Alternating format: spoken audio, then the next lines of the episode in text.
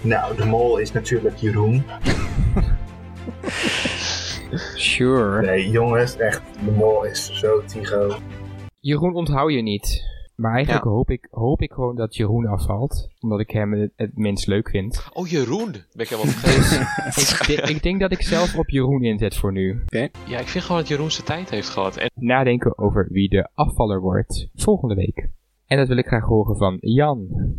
Jeroen kijk in de vechten. Topkeuze. Dank je. En waarom?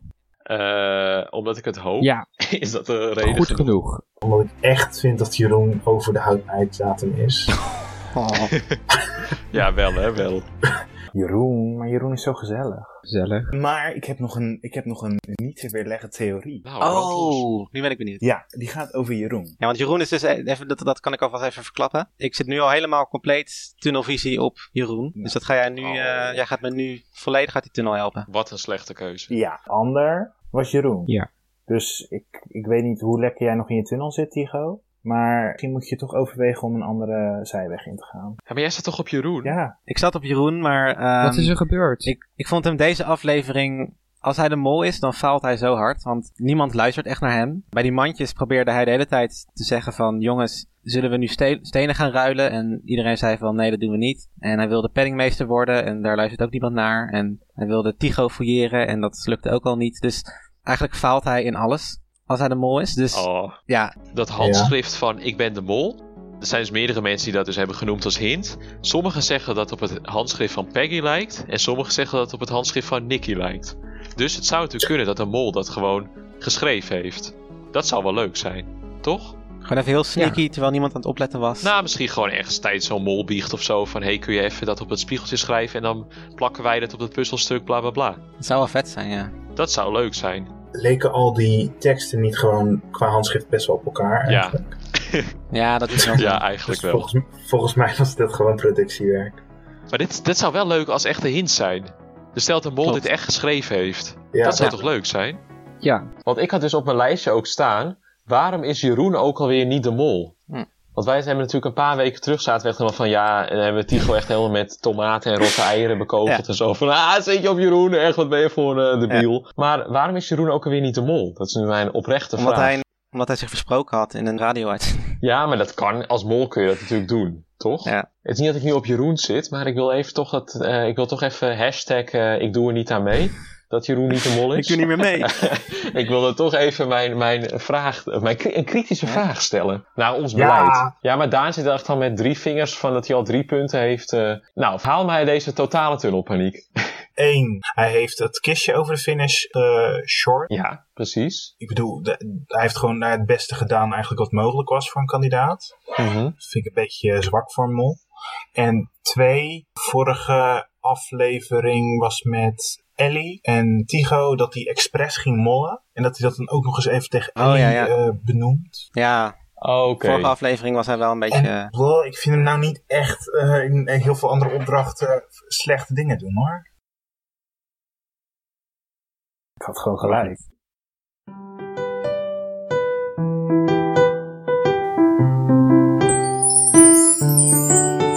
Duik een tunnel in met theorie. Gebruik statistiek of filosofie. Bestudeer gedrag, is dat een slinkse lach? Met een sterke hint kom jij voor de dag. Wie is de mol? Oh, we vinden hem niet. Er is totale tunnelpaniek. Totale tunnelpaniek. Hallo lieve luisteraars en welkom bij de negende en laatste aflevering van dit seizoen van Totale Tunnelpaniek. Mijn naam is niet Jan En ik ben niet Dennis. En ik ben niet Tycho. en samen gaan we uitgebreid terugblikken op dit seizoen. De hoogtepunten en dieptepunten, molacties bespreken, de hints, of beter gezegd het gebrek daaraan. En natuurlijk zijn we benieuwd naar de uitslag van onze competitie. Daan is er helaas weer niet bij, maar in gedachten is hij bij ons en lachen we hem uit omdat hij in de finale op Nicky zat. Zeker. Ja jongens, vonden jullie het een geslaagd seizoen? Ja, zeker. Zeker. Ik hoop dat ze dit vaker gaan doen. Dat er vaker een All-Star seizoen komt. Ja, dat zou wel tof zijn. Ja, er zijn volgens mij nog wel genoeg andere kandidaten die ook leuk zouden zijn. Natuurlijk Aafbrand Korstius. zeker. Ehm, dus eh, ze, ze kunnen echt nog wel weer tien andere kandidaten vinden, denk ik. Ja, nou, ik heb wel te delen dat dit wel echt. De meeste van deze kandidaten waren wel echt. top of the bill, zeg maar. Ja, je had natuurlijk sowieso Ron Boshart en Nicky die sowieso Ja. nog mee moesten doen. Omdat ze er op een sneuwe manier uitgingen. En natuurlijk, ja, zoals Tigo, dat zijn ook wel echt persoonlijkheden. Maar ik denk dat je toch nog wel Tina. een aantal kunt vinden. En misschien als ze voor 25 seizoenen, dus dat, dat ze dan weer zo'n jubileumseizoen doen. Dan heb je natuurlijk weer vijf, vijf extra seizoenen erbij met kandidaten. Dus ik denk dat ze echt wel weer eentje kunnen vullen met eh, tien leuke mensen. Ja, denk ik ook. Ja, ik denk ook wel dat ze dat nog wel een keer zouden doen, inderdaad. Want ik denk dat het echt wel... Ik, voor mij was het het beste seizoen ooit. Ja, dat vind ik altijd lastig om te zeggen eigenlijk nu meteen. Omdat je nu nog eigenlijk in die roes zit van... Oh, dit seizoen is net af. En dan vind ik het altijd het leukste seizoen. Of nee, niet altijd het leukste seizoen. Maar ik heb dan vaak dat ik het seizoen leuker vind. Dan pas na een paar weken of zo. Hm. Dus, maar ik vind het wel steeds... Het zit wel in de top, top 5, denk ik. Voor mij. Of top 3 misschien wel. Ja, voor mij ook wel echt top 5. Maar dat is ook wel, het is wel een lastige top 5. Want er zitten dan wel ook he- vier hele goede andere seiz- seizoenen in. Dus Ja, oké. het, het, het is geen afbraak aan, aan, aan dit seizoen. Maar eh, vooral ook omdat er in het verleden echt ook wel hele goede seizoenen zijn geweest. Ja, ik vond dat ze dit seizoen echt wel heel, heel veel... Ik denk dat ze heel veel ge- geëxperimenteerd hebben met nieuwe, nieuwe opdrachten, nieuwe manieren om het in beeld te brengen. En dat in combinatie met ja, sommige van de leukste kandidaten, vond ik het echt wel een... eh, er zaten ook wel wat mindere opdrachten bij. Maar over het algemeen genomen vond ik het echt een, eh, een heel leuk seizoen. Ja, Ja, en het was ook zo, elke aflevering was eigenlijk ook wel grappig. Ik moest ook wel Ja. van elke aflevering moest ik ook wel lachen om misschien Nicky die wat zei, of Ron die weer viel, of nou, ja, Patrick die viel natuurlijk ook overal eh, heen en weer en zo. Ja, En volgens mij bij vorige Wie is de Mol seizoen heb ik ook wel gewoon afleveringen gehad dat je gewoon niet echt moet lachen. Niet dat dat het belangrijkste is, maar dat maakt het wel echt leuk om te kijken. ja precies. Ja wel, wel, minder. Dat je dan eh, één of twee leuke opmerkingen wel ergens in de aflevering hebt gehad. Maar nu was het echt wel een soort van, het ging maar door. Je hebt Ja. Ellie die iets, iets leuks doet. En, en dan Ron weer. En dan Nicky weer met een leuke opmerking. Het, Ja. ja. het, het hield niet op eh, dit seizoen. Het was echt geweldig. Ja, Ja. heel mee eens. En wat vonden jullie van de mol? Jeroen? Ik, heb zijn, eh, ja, ik, ik dacht eerst dus van, nou, oké, ik moet eventjes eh, kijken van wat van zijn, zijn molacties zijn. Want, Ja. nou ja, zoals jullie weten, was ik niet per se heel groot fan van Jeroen. Mhm. En ik moet zeggen dat het mij heel erg meevalt. Ik vind echt wel dat hij wel wat goede molacties op zijn naam heeft staan. En dat hij het echt niet slecht heeft gedaan. Maar voor mij is het een, ja, hij komt hij ongeveer in het midden, middenlaag in het lijstje van beste moller. Oké. Ja, daar ben ik het eigenlijk wel mee eens, denk ik. Ik vind hem eh, beter dan ik had verwacht. Maar dat is eigenlijk altijd wel zo met de mol. Omdat je natuurlijk in de laatste aflevering zie je die molacties. En dan zie je beelden die je nog niet gezien had. Natuurlijk ook logisch. Maar hij was gedurfder dan ik dacht. En maar ik vind hem nog steeds qua ja, persoon. Omdat ik natuurlijk toen ik dacht dat hij nog kandidaat was, zei ik ook dat hij over zijn houdbaarheidsdatum was. ik vind hem nog steeds. Ja, ik vind hem wel minder grijs. Maar ja, ik vond, ik vond hem gewoon wel degelijk als mol. Maar ik vond het geen leuke mol, denk ik. Maar dat is wel grappig, want in de eerste aflevering weet ik nog dat ik, toen was ik echt nog totaal in de Jeroen-tunnel. En Ja. ik weet nog dat ik toen dus inderdaad dacht van, oké, we hebben nu een seizoen met allemaal, het is een soort van freakshow aan, aan kandidaten. Ja, dat zei je toen, ja. En Jeroen was eigenlijk iemand, was eigenlijk zo'n beetje de enige waarvan je dacht van, nou, dat was niet per se de, de leukste kandidaat die ze uit zijn seizoen konden halen of zo. Dus Net als Natja. en daarom da- dacht ik inderdaad van, nou, hij is een beetje op de achtergrond. De andere, die, hij is allemaal heel veel aandacht op. En dan, dan zul je zien, dan is hij een perfecte mol. Want ja, niemand let op hem. Hij, hij zit er ook maar een beetje bij. En ehm, eigenlijk een beetje zoals Thomas was in het seizoen waarin Jeroen dus ook zat. Ja, alleen dan nu nog erger, omdat echt die andere negen wel Ja. bijna cartoon karakters waren. Ja, precies. En Ja, in, in het seizoen, seizoen van Thomas had je ook nog wel een, een roos, weet je, die ook gewoon heel normaal is. En ja. eh, op de Ja, maar daarom vond ik hem dus toen al een ja, eigenlijk onopvallende keuze, zou je kunnen zeggen. En daarom dus zat, zat ik toen nog op hem, voordat jullie mij eruit Ja. haalden. Ja, maar ik vind het toch niet helemaal eerlijk dat wij volledig de schuld krijgen daarvan. Nee, dat is ook zo, maar Want je bent toch een zelfstandige Ja. jongeman die zelf zijn keuzes maakt, lijkt me. ik heb wel de pool gewonnen. Ja, ook met de maximum score, toch? Ja, zeker. Ja. Ja.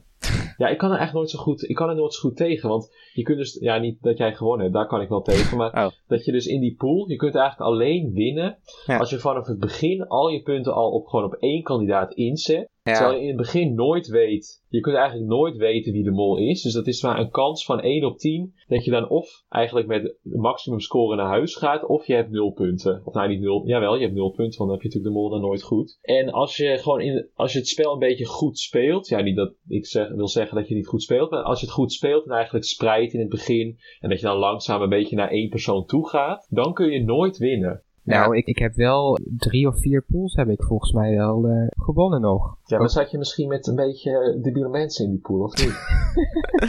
Misschien wel. Nee, ik ja, heb zelf ook niet zo'n hoge score hoor, dus eh, ik mag dat zeggen. Nee, ja, ik, ik heb gewoon zeg maar eigenlijk bijna elke keer alles op Nicky ingezet. Dus ik heb nooit punten verloren. En, Ja. en de laatste aflevering heb ik natuurlijk, denk ik toen natuurlijk gewoon gewisseld naar Jeroen. Zodat, het niet, zodat ik niet op nul zo- zou eindigen. Nee, maar het Ja. ding bij die app met in kleine groepen is het wel leuk, maar in grote groepen is het inderdaad, inderdaad zo als je wil winnen, dan moet je dus op één persoon en dat heb ik dus ook gedaan. Ik Ja. dacht, ik had eigenlijk na één aflevering toen verdacht ik Jeroen al wat minder, maar ik dacht van ja, ik heb nu al op hem ingezet, dus dan blijf ik op Jeroen. Dus ja, dat, Ja. dat is ook eigenlijk de reden dat ik normaal er nooit aan meedoe, maar Maar nu we het toch even over die app hebben, ik vind het inderdaad ook een minpunt. Want ik zit ook in, dan in andere pools. Dan heb je ook dat mensen inderdaad, dat ik eigenlijk, want ik zat een paar afleveringen terug, had ik al een, gewoon een beetje wat punten op Jeroen ingezet. Maar dan verlies ik toch. Om, terwijl die andere persoon eigenlijk nooit op Jeroen zat, alleen de laatste aflevering. Maar die heeft gewoon constant bijvoorbeeld op Nicky ingezet, of nou, laten we zeggen Tigo. Dus die is dan al er doorgegaan, heeft al die verdubbeling van punten gehad. Waardoor hij op het einde meer punten had om dan toch op Jeroen in te zetten. Waardoor Ja. hij dan toch gewonnen heeft. dat is ook wel Terwijl waar. ik ja. eigenlijk al eerder mijn punten op Jeroen... Ja, dit, dit zit heel diep. Ja, Dat ik eigenlijk mijn punten al eerder op Jeroen had ingezet. ja sorry. Ja, zo is het leven. Maar eh, Jeroen, het is wel wat gedurfde acties, het eh, blijkt achteraf. Ja, En wat waren een aantal acties die jullie echt, waarvan jullie echt achterover vielen van jullie stoel? eh, misschien kunnen we ze beter gewoon even per, Ja. per, per opdracht langs gaan. En dan beginnen we bij eh, spiegelbeeld. Daar had Jeroen al zijn eh, handschrift op de spiegels geschreven. Hadden wij het toen al kunnen weten? Ja, nee, dat hadden we niet gezien. Ja, het, het- m- misschien voor de echte moloten was het nog wel iets geweest dat je had kunnen denken van... Ja, misschien moeten we naar dat handschrift kijken. Nou, er was natuurlijk een ansichtkaart. eh, Natuurlijk met Jeroen zijn handschrift. Is er niet, is zijn niet allemaal loten geweest die inderdaad in aflevering 1 al van alle kandidaten hebben geprobeerd het handschrift ergens te vinden. En dan te vergelijken met de dingen die op de spiegel stonden. Blijkbaar niet, want anders dan was het al het hele internet overgegaan. Ja. Maar goed, daar hebben wij natuurlijk ook niet aan gedacht. Dus het is niet zo van dat het opeens eh, slecht van hun is dat ze dat niet bepaald hebben. Of niet bedacht Nee, nee, dat, dat, he- dat hebben ze dan bij de productie hebben ze dit gewoon goed ingeschat, denk ik. Ja. Dat ze dit konden doen. En ik vond het ook wel mooi dat, ik wou zeggen Rob, eh, dat Jeroen bij de eerste opdracht al tegen Tina zei dat hij gisteren al begonnen was. Terwijl zij dus pas die dag ja. en dat eh echt Ja. wel best wel gewaagd al. Ik, ik dacht van nou, dat, dat klinkt eigenlijk best wel leuk. Ja. die erin stond. Ja, en op zich qua molactie, hij, is hier, hij heeft hier wel voor de verkeerde spiegel gestaan. En als je dan kijkt naar van, nou, oké, hoe ga je dit mollen? Dan is dat wel de meest effectieve manier om te mollen. Ja, ja, klopt. Dus op zich vind ik dit gewoon een, gewoon een prima molactie. Ja, dat vond ik inderdaad toen ook nog een, een verdacht iets. Nou, dan komen we dus bij de gastenlijst. Ja, daar had, uiteindelijk ging iedereen daar vals spelen door, door mensen te laten doen alsof ze een naam hadden die ze niet echt hadden. Had Jeroen daar nog een rol in eigenlijk? Nee, het is wel bevestigd dat Horus degene is die daarmee is begonnen. Oké. En Jeroen is daar, heeft dat natuurlijk wel overgenomen als mol, want ja, waarom niet? Het is toch, toch fijn om, als dan een andere kandidaat een fout maakt, om daar gewoon gelijk mee, in, in mee te gaan. Ja. Mhm. Wat ik nog wel heel erg grappig vond, is dat hij is dus blijkbaar bij Michelangelo, de man die Ron aansprak in de auto. Ja. Daar is hij nog eventjes naar teruggelopen en die heeft hij dus gevraagd van, oké, you know, it's just a joke. Er is helemaal geen eten. Ah. Eh, dus, dus kom niet. Maar die man is dus uite- uiteindelijk wel gewoon gekomen. Oh, die is wel gekomen. ja, want die zag je nog heel lang in beeld zitten. Die, dat, Oh. dat, dat, dat was die ene man die, die maar niet weg wou gaan. Die, die bleef gewoon bij die groep zitten. Oké. Ja, die dacht van ik word eerst uitgenodigd. Dan wordt er tegen me gezegd dat het een grap is. Nou, ik kom gewoon en ik blijf er gewoon de hele, hele tijd zitten. Ja, die dacht van eh gratis eten. En dat, dat, dat ga ik niet, niet laten verpesten Ja. door, door die mol. Maar dat vind ik wel jammer, want het was dus een extra molactie en die, stond dus aan, die was dus niet in de aflevering, maar stond alleen op internet. Ja. Toen dacht ik van, dit is eigenlijk best wel een goede molactie, waarom hebben ze die niet uitgezonden? Maar eigenlijk is die dus mislukt, die molactie. Ja, dit is, eh, dit is een mislukte molactie. Het is wel een, een goede poging, maar Ja. het is wel een, eh, een mislukte actie.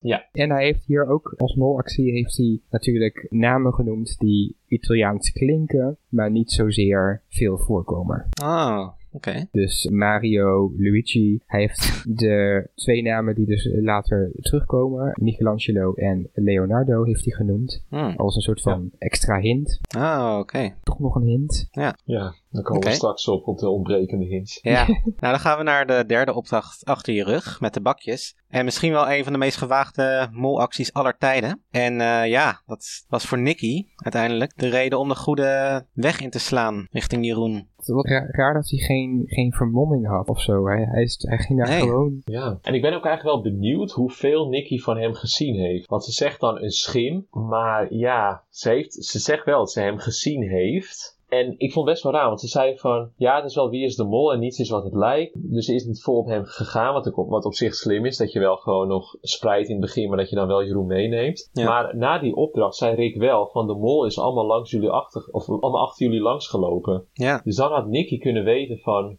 Ja, maar misschien als ze dan inderdaad denkt van niets is wat het lijkt. En misschien zegt Rick dit wel heel zo bewust. Dat het Hm. dan toch niet zo is. Maar toch, ja, ze had wel echt een enorme voorsprong daardoor. ja.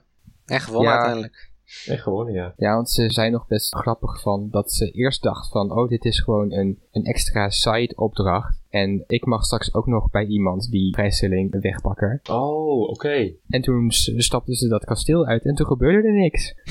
Oké. Oh, oké. Nou, maar dat is wel een goed punt. Want het, kan inderdaad zo zijn geweest dat een aantal verschillende kandidaten dat mochten doen bij een ander. En dat zij gewoon niet aan de beurt kwam, bijvoorbeeld. Of dat zij misschien een opdracht later zoiets zou mogen doen. Ja, Ja, dat zou Dus ze kunnen denken dan misschien zo, ja. Ja, dus dan snap ik het wel beter inderdaad. Dat ze toch dan nog best wel twijfelden. ja maar ik, ik denk wel, ze heeft wel, nadat Tina en Natje eruit zijn gegaan, heeft ze geen verdacht, andere verdachten meer genoemd. En volgens mij heeft zij toen gewoon volledig op Jeroen gezeten de hele tijd. Ja. Gaan we dan toch afvragen, stel nou dat ze Jeroen niet had gezien, of er dan überhaupt iemand Jeroen had gevonden dit seizoen? Ik, eh, ik wil geloven van wel.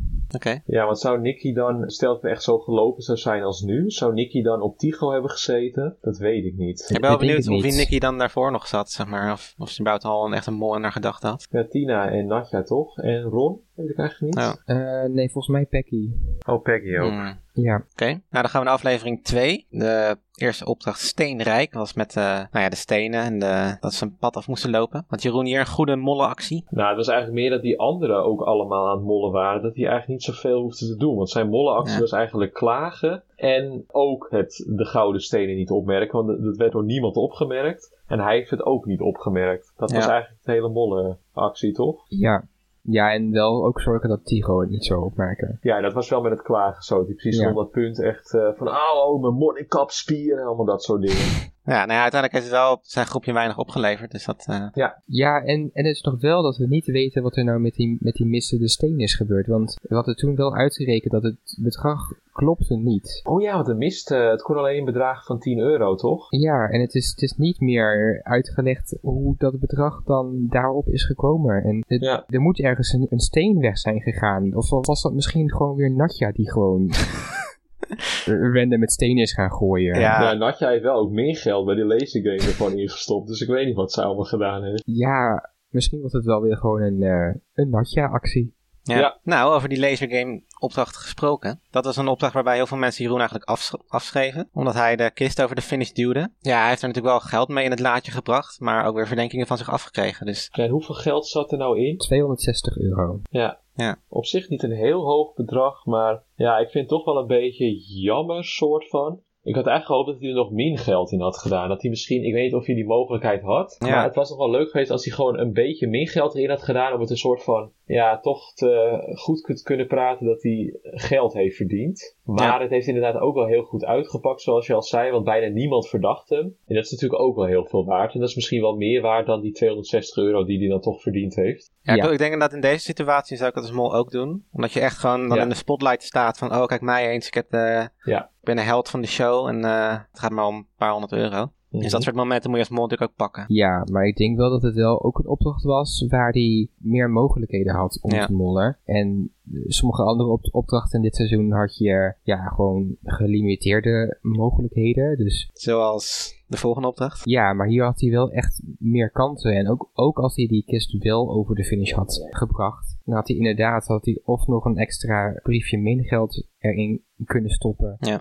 Of hij had meer jokers er misschien nog in kunnen stoppen, want dat was dan weer handig geweest voor de volgende opdracht. Meer jokers in het Mhm. spel zou dan betekenen dat, dat iemand makkelijker voor de zwarte vrijstelling zou kiezen over geld. Ja. Dus ik denk wel dat het, ja, het, het is te verantwoorden dat hij dit geld in het laadje brengt om de verdenking van zich af te halen, maar hij heeft wel hier wel een kans gemist. Ja, en de derde opdracht, Vage Vuur, dat, is, dat was op die brug, waarin de kandidaten in tweetallen elkaar moesten ondervragen. En Eh, Jeroen en Ellie die wonnen dat uiteindelijk. Maar ja, uiteindelijk zie je dan Patrick gaat dan voor het geld. En eh, ik weet nog, deze aflevering had ik Jeroen dus echt afgeschreven eigenlijk. Omdat hij ook onder andere in deze opdracht, hij wint wel. Maar je ziet hem niet echt invloed uitoefenen op Patrick. Nee. Dus ja, eigenlijk heeft hij dan niks gedaan. Tenminste, niet iets in beeld. Ja, maar hij heeft natuurlijk wel geprobeerd net voor die opdracht om penningmeester te worden, dacht ik. Oh, dat is wel waar, ja. En de penningmeester die kon eigenlijk het geld verdienen of verliezen. Ja. Dus hij heeft wel geprobeerd een soort van mollenactie later te kunnen uitvoeren, maar dat is dus mislukt. Ja. Maar dat was sowieso een kutopdracht, dat vragenvuur. Dus eh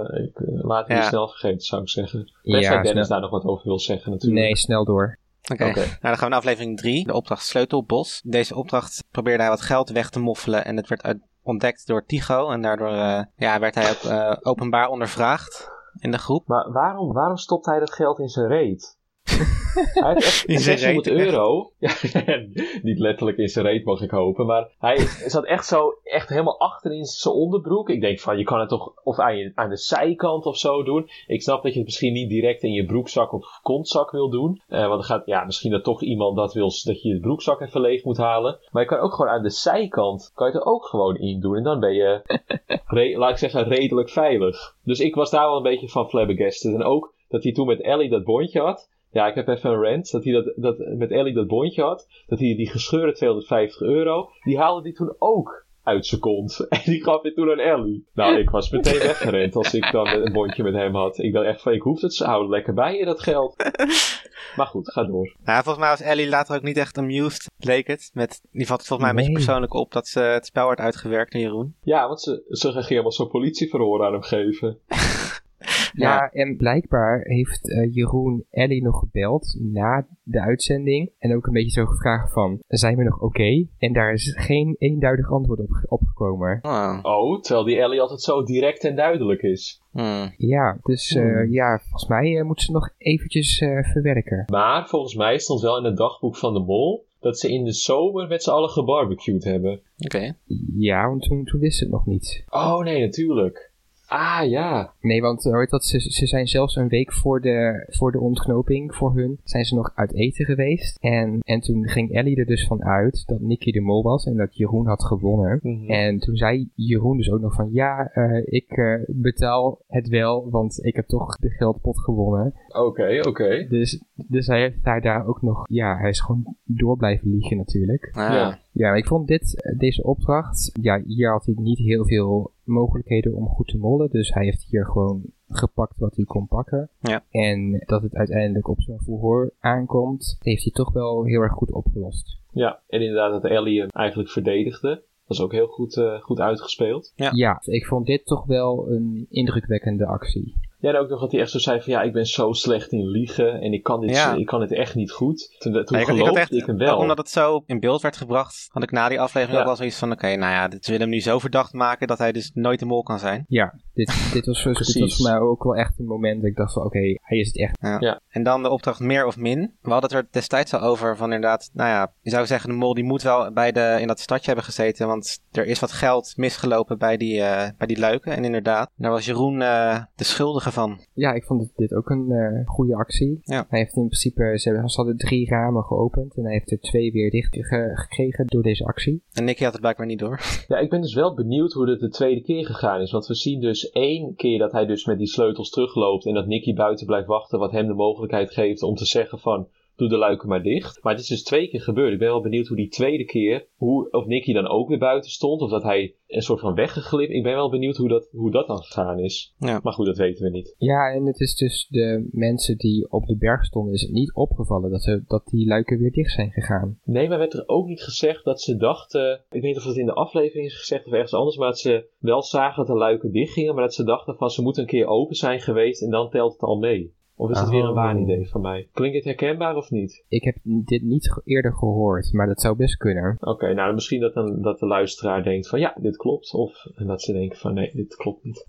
Oké, en dan de derde opdracht Fortuin, waarin ze een kasteel gingen bestormen. En die opdracht werd niet besproken in de uitzending. Volgens mij had wel één pijl raak geschoten destijds, dacht ik. Volgens mij Ja, Ja, Heeft hij verder nog gemold daar, volgens jullie? Ik denk dat hij hier niet heeft gemold. Nee. Maar hij is het volgens mij wel dat hij dan bij het vullen van, dit, van het water, dat hij dan steeds wat morst of zo. ik weet nog wel dat oké. Tycho daar toen over zat te klagen van Jeroen, zorg even dat al het, al het water erin komt. Dus daar, misschien probeerde hij daar wel de boel te vertragen. Ja, maar het was ook gewoon niet de, de beste molpositie. Het was natuurlijk Nee. veel beter om bij de, bij de fakkels te, te zitten. Ja. Ja. Dus hier, hier kon hij ook niet heel goed mollen.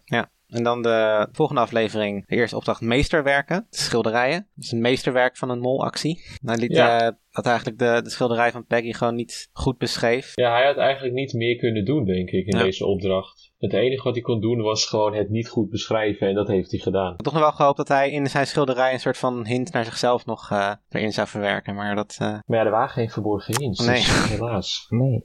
Oké, eh, en dan de volgende opdracht, Follow the Money. Daar, ja, wat, was nou, wat was nou precies wat hij daar probeerde te doen? Hij, hij probeerde wel wat de juiste namen op te noemen, of zo? Ja, volgens mij wachtte vooral af. En volgens mij Ja. Peggy zei meteen John van Eert. En er werden ook nog wel andere foute namen genoemd. En Jeroen, die noemde ze dan echt zo, of die ging ze echt zo opsommen van wat er al fout gezegd was. Dat ging je dan opsommen. En dan, zodat het leek alsof het al, alsof er unaniem besloten was dat dat dan de juiste naam was. Oh ja, Ja. oké. Ja, dat is op zich wel, was dit een makkelijke molopdracht, zeg maar. Ja, maar er is nog iets anders bijzonders over deze opdracht. Want volgens mij hebben we dat ook in, die af, of in de podcast over die aflevering besproken. Dat bij Ron is toen een stukje gemute van wat hij zei. Dus je hebt dat Nicky zegt Jan. En net het moment daarvoor zegt Ron ook wat. Maar dat is niet hoorbaar. En er zijn dus Ja. allemaal, waren toen allemaal idee dat Ron dus Jan zegt. En dat het gemute is om Nicky verdacht te maken, terwijl Ron dan de mol is. Maar nu, eh, bij Follow the Money zag je dat stuk wel terug en was Ron niet gemute. En Ron zegt dus Klaas. Dus ik, ben wel, ik vraag me wel af, Oh, want Klaas was dus juist, Ja. want die liep daar rond. Ik, ben wel, ik vraag me wel af waarom dat dus gemute is. Want in principe, als ze dat niet gemute hadden, dan zei Ron dus Klaas en dan zei Nicky meteen Jan eh, daarachter. Maar dan was Nicky eigenlijk verdachter geworden dan dat Ron gemute was. Dat is niet het, het enige stukje ook wat, wat er miste. Oké. Ze hebben het stukje dat Jeroen nog Jan noemt na Nicky hebben ze ook niet laten zien in de eh, originele aflevering. Je ziet het dan gewoon Nicky zeggen Jan en dan gaat Rick zeg maar daar, daarover praten. Maar daarna zegt Jeroen dus ook nog van ja, Jan. Oh, oké. Maar het is niet zo dat je dan mensen tegelijkertijd hoort praten of zo, dat ze misschien daarom hebben gemute. Ja, maar je ziet Nee. wel heel. Je ziet Ron echt. Je ziet hem echt wat zeggen. Dus het valt ook best wel Ja. op. Ja, dus, dus ik denk wel dat ze dat hebben gedaan om eh, Ron verdachter te maken. Want daar waren ze ook wel mee bezig om hem op te zetten als mogelijke mol. Hm. Dat hij dan iets, iets zegt en mensen hebben dat dan geïnterpreteerd als dat hij, dat, dat hij Jan zei. Dus dat, dat maakt Nicky natuurlijk ook gewoon nog verdacht. En dat ze dan dat Mhm. stukje van Jeroen er achteraf uit hebben ge- geëdit. Dat maakt Jeroen dan weer onverdachter in beeld. Ja. Ja. Dus ze hebben hier echt wel eventjes een eh montagetrucje gedaan. Ja. Ja, precies. En dan de derde opdracht, groeten uit Florence, waarin Jeroen lekker in de draaimolen ging zitten. Ja, maar dat was wel ook op, op verzoek van Patrick. ja, het enige wat ze hebben gedaan wa- was 50 euro gepakt, toch? Bij eh, de bedragen. Ja, ja dus dit was niet, niet per se een geweldige molactie. Ja. En daarom hebben ze hem denk ik ook niet, niet besproken. Nee. Oké, dan de volgende aflevering eh, begint met stuk voor stuk. Dat is op het strand, eh, houten puzzelstukken. Ja, ik herinner me alleen nog wel dat Jeroen en Nicky daar een beetje aan het bekvechten waren. Ja. En Jeroen eigenlijk Nicky een beetje verdacht probeerde te maken. En Nicky er niet zo van gediend was. Ja, wat ik ook wel snap. Want natuurlijk, Nicky dacht natuurlijk dat Jeroen de Mol was. En dan raak je misschien ook wel geïrriteerd. Dat je dan gewoon altijd iemand hebt die. Dat je gewoon ziet van ja, die probeert te saboteren. En dan snap ik ook wel dat zij een beetje boos wordt. Maar ik denk dat hij qua molacties niet echt veel heeft. Want we hebben natuurlijk die opdracht ook niet gezien in de aflevering. Of in de nabespreking. Ik denk dat hij weinig heeft moeten doen. Omdat het eigenlijk al zo. Het, het was al gedoemd om te mislukken. En Nicky had een, fout, had een foute volgorde in de hoofd. Iedereen had eigenlijk foute volgorde van opdrachten. Ja, die ja. zei nog van ja, we moeten het in. Die had een verkeerd voorstel hoe ze het neer moesten leggen. Dus eigenlijk alles ging fout. En dan de volgende opdracht, routebeschrijving. Dat is wel een geslaagde molactie uiteindelijk van eh, Ja, Jeroen Ja. en Ron. Die dan, nou ja, overal nergens terecht kwamen. Maar niet op de juiste plek. Tenminste niet op tijd. En dus, Jeroen heeft wel de, de juiste envelop gepakt. Dat was een spannend moment. ja en hier wel echt eh, effectief eh 1500 euro uit de pot, pot gehouden. Want hun waren wel echt de enige auto die niet, niet a- aan zijn gekomen.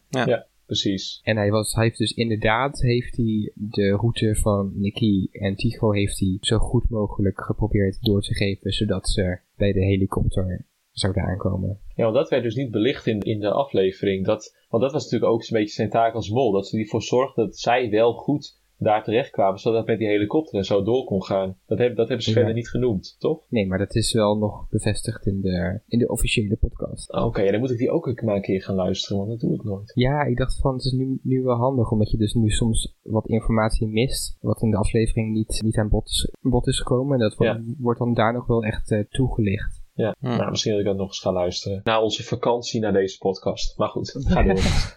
Ja. En dan de opdracht onvoorspelbaar. wat, doet voor, wat doet Jeroen daar allemaal? eh, daar wordt hij wel best wel verdacht. Vooral in die aflevering erna eigenlijk. Ik denk dat, dat mensen dat, dat wel echt dat wel een kantelpunt was. Dat mensen echt wel toen Jeroen begonnen te verdenken. Ja, maar dat komt denk ik ook omdat ze Nicky en Tycho in zo'n positie hadden gezet waarbij ze echt niks konden. Ja. En dat mensen daardoor echt dachten van, nou oké, we kunnen Nicky en Tycho hier echt nu afstrepen. Want voor jou was het volgens mij ook wel de punt waarop je Nicky echt af, af, afstreepte, toch? Ja, dit was ook voor mij het moment dat ik dacht van, nou, volgens mij is het toch niet. Mhm. En als er dan ook nog twee kandidaten afvallen met een dubbele executie van de, van de vier andere mogelijkheden, dan hou je maar twee mogelijkheden over. Ja. Dus Ja. dan kom je al heel snel kom je dan toch op, op Jeroen uit. En een van die mogelijkheden was dus Peggy. En het was best wel duidelijk dat zij de mol niet kon zijn omdat Patrick zo vol op haar had ingezet. En eigenlijk al afleveringen lang vol op haar zat. Ja, En Ja. ja. natuurlijk, Ron was de hoofdverdachte toen. Of ik weet niet of jij echt hoofdverdachte was, Ron. Maar hij werd heel veel verdacht door mensen. Dus ja, die viel Mhm. af. Dus ja, dan krijg je natuurlijk ook weer dat mensen opnieuw op zoek moeten naar eh, wie ze verdenken. Toch hadden wij het toch nog niet, nog, niet door op dat moment. Nee, maar omdat Wij Tycho niet. gewoon zo'n goede, goede, ja, niet bestaande mol was. ja. ja ik, ik was deze, deze opdracht natuurlijk in on- onze originele podcastaflevering wel een beetje, een beetje verward over van, van, van wat nou precies een molactie hier is. Wil je vertragen, wil je niet vertragen? En eigenlijk nu na deze laatste aflevering was ik nog steeds verward. ja. Dat is wel zo, ja. Dus- dat is niet echt heel duidelijk. En hij ging alleen Dus- voor een geldzakje staan. En, Hij probeerde wel het geld af te schermen toen bij, eh, bij Napoleon. ja, en hij wilde niet voor die geldlocaties gaan, want toen werd hij wel echt Ja. een beetje boos op Peggy toen ze dat voorstelde. Wat ik ook wel goed geacteerd vond trouwens. Ja, maar ik vond het nog steeds niet duidelijk of er nou echt meer locaties waren waar ze nog meer geld konden verdienen. Of Ja, Ja. en die vouw in dat, in dat kaartje, in dat, eh, in dat kleine theatertje. Dat er dus in die op, opdracht er zat dus een, of op die, in die aanwijzing zat een vouw. En dat is ook helemaal niet meer belicht. Hmm. Dus er zijn Ja. wel nog wat vragen naar dit, eh, naar dit Ja. seizoen eigenlijk, die niet beantwoord zijn. Nee, Misschien komt er op, misschien komt er op eh, wieisdemol.com nog wel een chat met de mol. dat zou Dat kunnen. was, ja, misschien wel. dat was vorig seizoen ook met Rob zo. Dus dan misschien dat dan die vraag nog gesteld kan worden.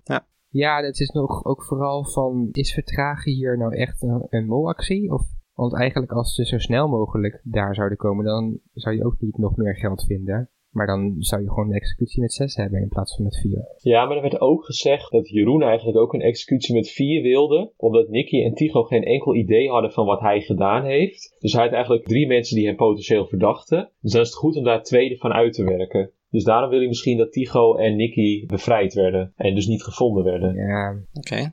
Ja. Want anders heb je misschien dat bijvoorbeeld Tycho was afgevallen en, nou laten we zeggen, Ron of zo. Dus dan heb je nog weer een kans extra van Patrick. Ja, we zitten natuurlijk zo vol op Peggy, maar dan heb je wel iets meer kans dat iemand richting Jeroen gaat. Ja, het is ook wel gewoon een beetje flauw om dan voor die executie gewoon met vier te gaan. Dat er dan echt gewoon maar drie kandidaten zijn en er gaan er twee uit. Ja. Dat is wel een heftige, heftige executie. Ja, maar ja, dat is wie is de mol, hè? Het kan hard zijn. met die telefoons was blijkbaar ook nog een, een bewuste molactie. Tenminste, zo kwam het wel over. Ja, dat, dat, dat snapte ik ook niet goed eigenlijk.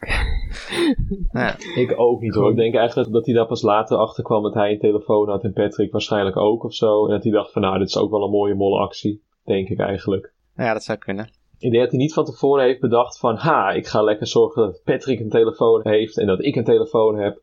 En wat een vet goede molactie is dit. Ik, dat denk ik eigenlijk niet. Weer gewoon een trollenactie. Goed, gaan we naar de finale alweer. Ja. En dat begint weer met de bakjesopdracht, weer achter je rug. En dat neemt Jeroen ook letterlijk, want hij gaat weer achter de rug van de kandidaten, in dit geval het geld jatten. En niemand heeft het door. Hoe kan dat? nou, ik was verward bij de Elba-opdracht, maar deze opdracht Ja, topte dat nog wel weer. Hier was ik nog verwarder, omdat we dus, we weten niet wat er in die andere enveloppen zat. Nee, ook niet. Mijn hele theorie van dat het geld verplaatst was naar de envelop van de mol, dat klopt dus ook niet. Want ja, dat geld was dus gewoon te verdienen als Jeroen het niet had gepakt of zo. Ja, dat vond ik ook dom, want hij bracht het echt zo van ja, met onvoorspelbaar is veel geld verdiend. Dus ik ga hier even weer lekker mollen door het geld af te pakken. Maar het geld was sowieso, ja, hij, had, hij moest, dat was zijn opdracht om het te pakken. Dus het is niet echt een mollenactie of zo. Dat was een deel van de opdracht. Nee, en dan alsnog, als je dan weer nadenkt van, ja, die kandidaten waren überhaupt niet voor het eerste bakje gegaan. Nee. Dus ja, hij heeft daar niet echt gemold, vind ik. Nee. Of ja, dus achterlangs lopen, maar goed. Nee, de eerste aflevering vond ik het een leuke actie. Niet per se een molactie, maar wel een leuke actie. En nu bij deze opdracht dacht ik van, mm, nee. Ja, ik snap ook sowieso niet zo goed waarom ze deze opdracht weer herhaalden eigenlijk. Ik vond dat niet helemaal geslaagd. Ik heb echt een beetje het idee van dat ze nog een opdracht tekort kwamen of zo. En dacht ze van, nou, we gaan nog even eentje herhalen. Ja, dan gaan die bakjes liggen, even neerzetten en klaar. Ja, en ze moesten natuurlijk nog twee mollen erin verwerken. Dus ze dachten misschien van, nou, dan doen we het gewoon weer op deze manier. Ja, en op zich, Merel die keek heel intens op het moment dat Jeroen weer ging lopen. Die heeft volgens mij echt goed geprobeerd om de kandidaten hun focus vast te houden op haar. Ja. John heeft dat natuurlijk ook super goed gedaan, want die heeft Nicky haar aandacht ook helemaal vastgehouden. Ja. Ja, en ik vind het dus gek dat weer niemand zich omgedraaid heeft. Ja. En Tycho zei wel van, ja, je verwacht het nu niet. Maar ik denk van, je verwacht het nu niet. Het is dezelfde opdracht weer. Dan verwacht je toch juist wel. Ja. Ja. En het was, we zeiden ook nog van, ja, Jeroen heeft misschien niet achterlangs gelopen, want het allemaal grind lag. En dat hoor je allemaal, maar hij liep dus gewoon op schoenen, liep hij door dat grind. En er werd wel gezegd van ja, het was slecht weer, dus dan had je misschien veel wind of zo. Hmm. Maar ik denk, dat hoor je toch eigenlijk best wel? Dus ze moesten natuurlijk wel een heel stuk lopen, dus ja, misschien daarom. Ja, ik ben ook trouwens nog heel erg benieuwd hoe Kim Peters het heeft ervaren. Want die stond natuurlijk de eerste keer voor Nicky, die zich toen ineens omdraaide toen Jeroen nog aan het weglopen was. Ja, Ja. Dan denk je als oud mol, dan sta je daar misschien ook nog wel met zo'n gezicht van, wat nu? eh, Ja. Oh shit. Ja, moet ik nou gewoon doorgaan met mijn verhaaltje? Of eh, moet ik zeggen, ja, sorry, eh, Jeroen is de mol, eh, je weet het nu, Nicky? Ja, even zo van, hallo, hier, hier. Ja, Ik denk dat Margriet misschien daar wel wat meer geschikt voor was. Van, kijk me in mijn ogen. remember this Ja. face. Ik denk dat niemand dan eh, zich zou durven omdraaien. Nee. Kijk me aan. Remember this face. Okay? Okay? You tell your family. You tell your father. En dan gaan we naar de tweede opdracht wegdenken. Dat is met de tonnen en de letters, Scrabble. Ja, daar zat iedereen dus een beetje te mollen eigenlijk. Ja, hier had je nog wel wat leuke acties, ook door die tonnen echt gewoon die, greppel in te gooien. Ja, Ja, inderdaad, echt een beetje in te spelen op de verdenking die hij dan zou hebben op Nicky. het is ook wel mooi dat Tigo gewoon letterlijk tegen hem zei van, eh, ja, jij bent de mol zeker. En dan Jeroen zei van, ja, inderdaad. Ja, dat vond ik ook wel mooi. Ik hou altijd van dat soort dingen. Ja. Ja, same. En dan de laatste opdracht, Mijn Geluid. Daar had Jeroen eigenlijk de vragen allemaal goed beantwoord. Volgens mij wordt ook niet echt meer aandacht aan besteed. Nee. Nee, hij heeft hier dus expres niet gemold om Tycho van zich af te houden. Om er echt voor te zorgen dat hij maar door één iemand eh maskerd is. En hij probeerde ook Tigo heel erg verdacht te maken. Misschien om Nicky weer een beetje aan het twijfelen te brengen of zo. Ja, ik denk dat hij tegen die tijd wel door had dat Nicky wel eh, voor hem zou blijven gaan. Ja. Maar ik vind het een beetje een eh, anticlimax. Dat je in de laatste opdracht niet meer gaat mollen. Ja. Ja, en ook omdat ik denk van, je hebt dan al wel zoveel credits opgebouwd, dat ik denk dat ook als hij hier wel had gemold, dat Tycho echt nog wel nog steeds fout was gegaan. Ja, want Tycho liet natuurlijk bij die vatenopdracht zo erg merken dat hij vol op Nicky zat. Dan was natuurlijk de kans klein dat hij opeens zou omslaan bij de laatste opdracht. Omdat Jeroen het antwoord op een vraag niet weet. Ja. Ja, als je dan toch die brutale mol wil zijn die je zegt die je wil zijn, dan denk ik van, dan had je hier nog wel moeten mollen. Mee eens. Hey, als jullie nou terugkijken op dit seizoen, wat zijn dan jullie drie favoriete opdrachten? Ah, wat een goede vraag. Ja, denk daar maar eens over na. Ja. Jeetje, nou, ik, ik heb meteen echt de top 3 in mijn hoofd. Dat is eh, Oh, kijk. echt geweldig. Echt Ja. een mastermind dit. Totaal niet voorbereid. Nou, vertel. Op nummer 3 heb ik Fortuin staan. En dat vond ik een leuke opdracht, omdat het juist bestond uit kleinere opdrachtjes die dan op het eind samenkomen. Dat je daar nog een gezamenlijke eindopdracht hebt met dat pijl- en boogschieten. Dus dat vond ik, heb ik op nummer 3 staan. Op nummer 2 meesterwerken, omdat het echt eh, die renaissance en echt gewoon heel erg een soort van een cultuuropdracht was. En ook omdat ze volgens mij drie uur de tijd hadden om dat schilderij te maken. Dus dat is gewoon, ik vind het ook leuk als opdrachten lang zijn. Ja. En natuurlijk dat, dat ze dat in dat museum moesten zoeken en dat het museum helemaal was afgehuurd. Dus die heb ik op 2 staan. Ik vond dat ook een hele leuke opdracht, maar dat werd zo gehyped met de hele cliffhanger en zo, dat ik daar wat meer van verwacht had. Daardoor viel het me een beetje tegen. Ja, dat was natuurlijk nadat ze met die drie busjes werden afgevoerd. Ja, Ja, precies. Maar Ik denk dat als dat er niet aan vooraf was gegaan, dat ik het dan leuker had gevonden of zo. Ja, want dat, ik ben het eigenlijk wel met je eens. Want op het moment zelf vond ik het niet zo heel leuk. Maar als ik er nu op terugkijk, vind ik de opdracht zelf vind ik wel gewoon echt heel leuk. Ja. Nou, voordat ik naar de nummer 1 ga, heb ik nog wat honorable mentions. Die ga ik verder niet uitleggen of zo. Spiegelbeeld is de eerste opdracht. Follow the money. En groet uit Florence. En dan heb ik op nummer 1 onvoorspelbaar. En dat is natuurlijk omdat het gewoon de eerste keer in volgens mij de Wie is Mol geschiedenis dat een opdracht meer dan een aflevering lang duurt. Ik vond wel dat hij iets te lang was. Hij had van mij gewoon een aflevering mogen duren en niet per se ook nog de derde opdracht van de vorige aflevering en dan de hele aflevering de volgende aflevering. Ik gewoon hij had iets korter gemogen, maar ik vond het wel echt heel leuk dat ze zelf eh, een hotel moesten zoeken en allemaal dat soort dingen. Dus voornamelijk het eerste deel vond ik heel leuk en het tweede deel was natuurlijk ook nog wel leuk. Maar nou ja, goed, topopdracht. Oké, en jij Dennis? Ja, ik heb op nummer drie heb ik ook een meesterwerker. Ja, ik had het eigenlijk met die cliffhanger niet heel erg. Ja, ik had misschien iets meer verwacht van de cliffhanger zelf, maar ik kon het wel loszien dat de opdracht gewoon prima was en dat het echt heel leuk was. Dus ook toen ik het aan het kijken was, dacht ik wel van, oh, het is wel een leuke opdracht. Oké. En inderdaad dat het goed verwerkt is met het thema en met... Ja, eigenlijk vind ik het ook niet zo erg dat die cliffhanger hierop uit is gekomen. Oké. Op twee heb ik meeslepend, de lezeropdracht. Oké. Ik vond het toch ook wel leuk bedacht met de kist. En dan de jokers op naam, briefjes geld, briefjes min geld. hmm. En op zich lezer is altijd ook gewoon leuk. En de kandidaten maakten het ook heel erg leuk met hoe ze reageerden. Persoonlijk vind ik lezeropdrachten een beetje overrated. Als je zelf kandidaat bent, dan zijn dat natuurlijk super toffe opdrachten. Maar om er naar te kijken, Ja, maar dit seizoen met deze groep was het wel echt een hoogtepunt. Met Nicky en Ron natuurlijk. Ja, en, en Ellie en, en Horace was ook heel leuk. zo Ja. een beetje een soort van circus. Ja. Ja. Ja. Nee, dit- dit was wel echt een hoogtepunt voor mij. Oké. En op één had ik achter je rug Oké. toch de allereerste met de bakjes. Ik vond het toch wel echt gewoon dat ze die twist erin hadden. Die mindfuck. En dat het ze ook nog gewoon weer lukt om dat te doen. Ja, dat vond ik wel echt tof. En het was ook wel mooi dat het gewoon echt in de eerste aflevering al was. Dat je meteen dat eigenlijk had. Ja, het stond wel gelijk ook weer aan. En de toon was echt gewoon gelijk gezet. Ja. Mhm. Ik dacht wel van ja, het is echt een goede opening. Yes. En ik had dus onvoorspelbaar er niet in staan. Maar dat komt vooral ook door het gemis van een extra opdracht bij Nicky en Tigo. Ja, dat miste ik ook echt, ja. Dus dat was echt wel een beetje hetgene waardoor het voor mij niet in de top 3 is gekomen. Maar het was inderdaad wel heel erg cool dat het een 24 uur opdracht was. En Tigo, wat was jouw top 3? Oh, Ja, Tigo, nou, vertel. Omdat jullie toch vragen. Ja, natuurlijk. Op mijn nummer drie heb ik eigenlijk een gedeelde plek voor mijn geluid en meer of min. Dus zeg maar de ondergrondse opdracht en de opdracht met de luiken. En dat heeft eigenlijk vooral te maken met de omgeving, met de setting. Ik vond het gewoon super mooi in beeld gebracht. Mhm. Op nummer 2 heb ik de opdracht achter je rug. Wat Dennis eigenlijk ook al zei. Echt een mindfuck dat Jeroen ook letterlijk gewoon achter hun rug die bakjes leeg graaide. En ook gewoon zonder vermomming. Gewoon fuck it. En dat negen kandidaten niet hebben gezien, maar ook dat Nicky het wel heeft gezien, vind ik dan ook wel weer mooi. En op nummer 1 heb ik, ja, het is een beetje voorspelbaar, maar onvoorspelbaar.